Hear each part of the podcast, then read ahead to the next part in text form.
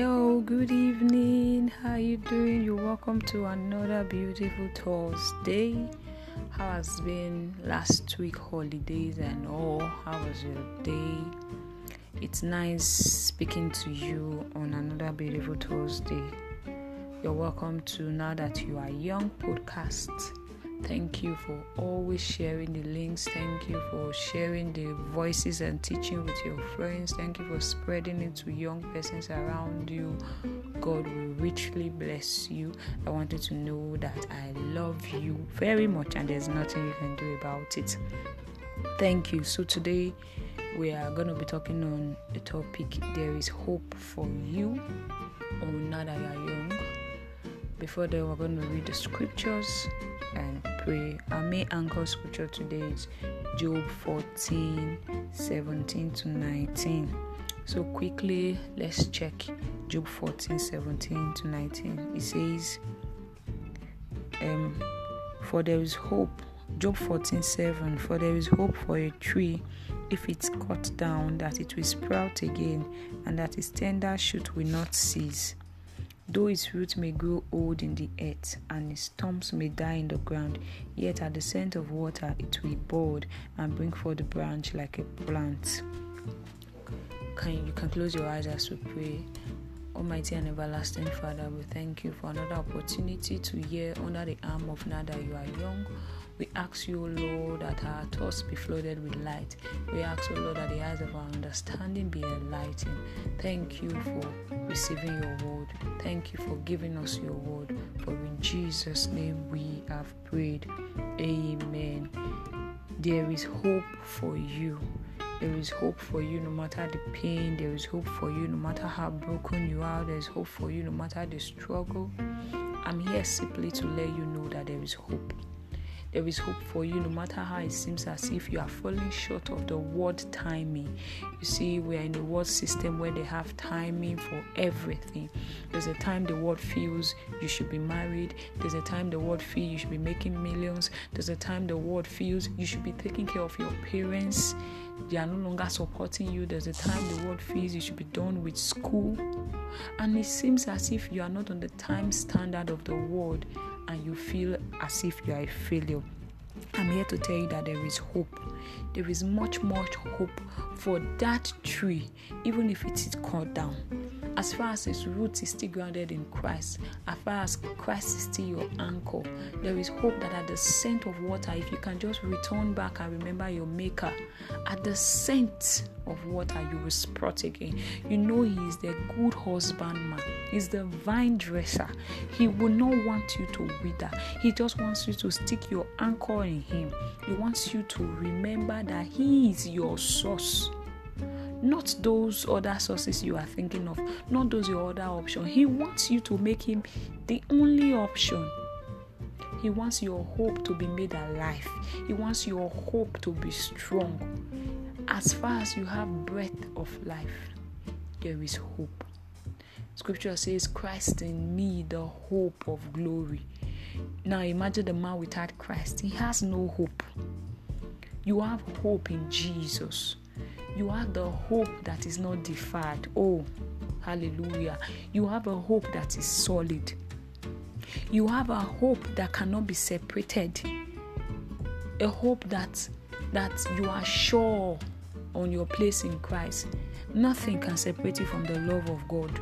Not pain, not struggle, not merriment, not plenty, not lack. Nothing is able to separate us from the love of God. Romans 8 there is hope for you. Imagine a tree that was cut down that probably men have sat on has turned to a stool. He said, but at the scent of water, this is not even at the rush of water, at the scent that there is life coming, it will sprout again. It will grow again and become a shade. It will grow again and begin to give succor to people. Why not keep your hope alive? Why not pitch your hope on Jesus? Why not hope on Him? Because He cared for you. Don't check your life by the standards of world. Don't check your life by the standard of men. The problem we have with so many young persons is they begin to check their life with the people of the world. No, that's when you, you give yourself frustration. and problem. My life is not, my progress of my life is not at a standard of what my neighbor is doing or what my friend is doing. It's supposed to, my standard is Jesus. The blueprint for my life was given by Jesus. He knew me before I was formed in the womb and He has ordained me. So I will not check my ordination with that of my neighbor. No. I was ordained for something different. My architectural design is different from that of my brother. So I should not be able to to check and say, "Oh, it seems as if the people we grew up together are doing far better, so I'm a total failure." No. A few days back and I was I, I was I was checkmating some some certain stories and I was checking two persons. Imagine a preacher who has a big congregation who has been preaching, let's say, for about 10 years and has amassed congregation of about a hundred thousand or fifty thousand, as the case may be, and you see them floating all over the website, floating over social media. Oh, my father in the Lord, my father in the Lord. You see their wealth, and truly, that preacher has attained. Now, imagine a missionary who is been who has been on the field also for 10 years will not have the same social status as that preacher but he has been doing great things in the field, rescuing people from bandits, rescuing people from the claws of, of sins and frustration. Imagine the preacher now checkmating himself with that of the missionary and say, Oh, it seems as if I have not achieved anything in life. I do not have people clamoring about calling me daddy or papa. No, the blueprints of their lives are different. Our only standard is Jesus there is hope for that man who has split his salvation, his foundation on Christ. Praise the Lord. You are not supposed to look at sinner and jealous them. You are not supposed to. You're not supposed to look at sinner. Proverbs 23 17 to 18 says, Do not let your heart envy sinners, but be zealous for the fear of the Lord all day. For surely there is a year after, and your hope will not be cut short. Do not look at that scammer. Do not look at that fraudulent boy. Do not look at that fraudulent girl and jealous as if, as if God has forsaken you. He said there is a hope for you thereafter. Because their wet will go like a wind. It will blow out. But the one whose foundation is sure in Christ is ready to stand the test of time. Yes, word gained by dishonesty will vanish. That's what Proverbs 13 11 was. It will vanish away. By the twinkle of an eye, they will not find it. But you who has pitched your tent in Jesus is able to do exceedingly abundantly. Do not be defied in your hope. Do not be disappointed in your hope believe God enough. That's a problem. We do not know how to believe God enough. We believe Him, but we don't believe Him enough in some certain situation. Learn to believe Him enough to know that He is your hope. Learn to believe Him enough to know that that which your hand findeth to do, He will bless it. He will bless the labor of your hands. Make sure everything you are doing daily is bringing you closer to that which He has assigned you to do. There's a statement we are very used to say, Oh, I am not where I used to be. But I am not where I used to be. Uh, I am not where I want to be. Uh-huh. That's there's a way they make this statement. It's not totally true. It's good that you are not where you used to be it's fine. But where you want to be, are you making daily efforts to get there? Don't just say you are not where you used to be. Hope you are not lesser than where you used to be.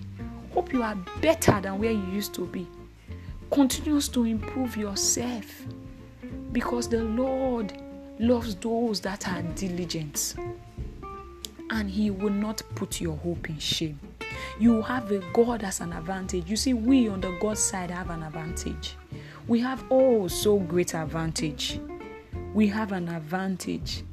He, because he is the same God that seals the, the heart of a matter from kings and he reveals it unto us. Oh, can't you see the advantage you have? Day unto day, your uttereth speech and night. He showeth knowledge.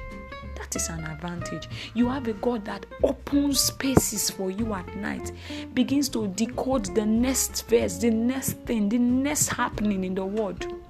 If only you can stick onto Him. Day after day, he uttereth speech. He is speaking. He is telling you what next to do, how next to do it. If only you are anchored with him. Oh, hallelujah. Make sure your hope is in Christ. Make sure your hope is in Christ. Remember to go back to your so you know the time when it seems as if you are weak the time when it seems you are you are forgotten the time when it seems as if you are depressed the time when it seems you are frustrated is the very perfect time for you to go back to your source. Draw strength from him. It's not the time for you to to fold your hands and be down. No no no. That is not the time he says if you are if you are weak in the days of your adversary say you do not have strength. And the strength that scripture was talking about was a strength in knowledge oh it is time for you to acquire it is time when everybody is seeing me oh, we don't know what she's doing, we don't know what he's doing. You are acquiring knowledge, you are acquiring skills, you are acquiring capacity to launch out. The moment you launch out, it will be a bomb explosion, and they begin to wonder how come he knows how to do this? How come he's because you have built enough capacity with hope that there is a future. Our hope is not of this world our hope is not of the things we see that are worldly and carnal. You see, all those things are added advantage.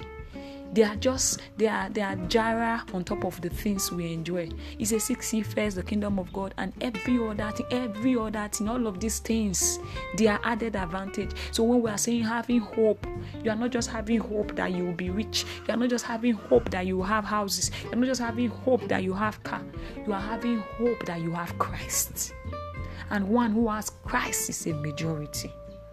I want you to trust. I want you to rise up. I want you to believe, and you will do much more. Oh, I want you to start today. Start today. I want you to start today. Because he said he will make a quick walk cut short in righteousness.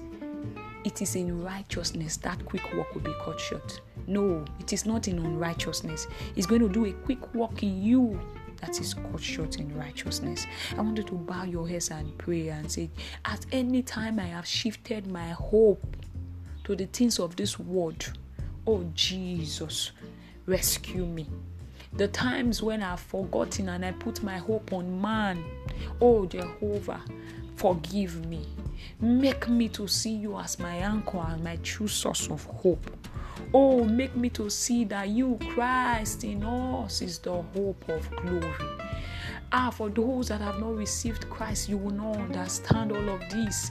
I want you to bow your words to say, Jesus, I accept you into my life.